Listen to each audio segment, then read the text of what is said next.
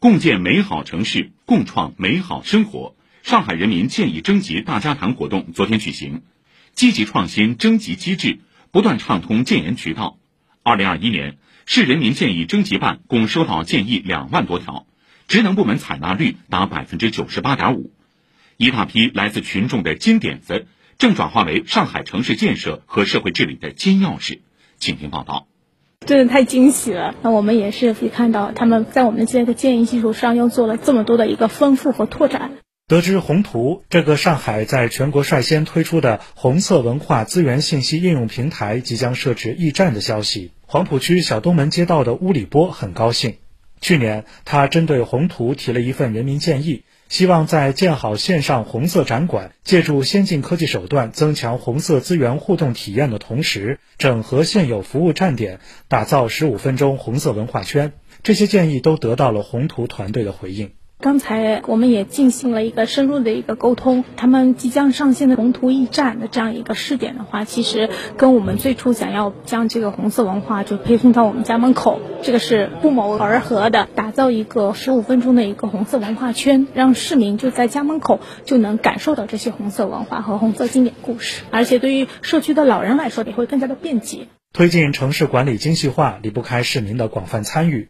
市民冯晓文的人民建议就围绕如何依托一网通办一网统管，从源头上治理道路反复开挖的顽症展开。记者了解到，目前一网通办已经上线了一般项目挖掘道路施工一件事，在一件事的框架下，实现了管线工程信息数据的共建、共享、共治、共用，为挖掘道路施工一网统管奠定了基础。市住建委城市管理处副处长梁亮说，这也强化了绝路计划的宏观统筹和部门间沟通协调机制，减少了不合理、非必要的需求，为解决市民长期集中反映的马路拉链问题创造了有利条件。就是要强化计划统筹，从今年开始，不但我们开始制定一年的施工绝路计划，并且对于三年内的施工绝路计划要形成一个项目库。也就是说，未来三年里面，如果你不进这个项目库，对不起，除非是应急抢险，否则的话你是不可以开挖的。创新征集机制，不断畅通建言渠道。活动现场发布了二零二一年度上海市人民建议征集工作优秀实践案例，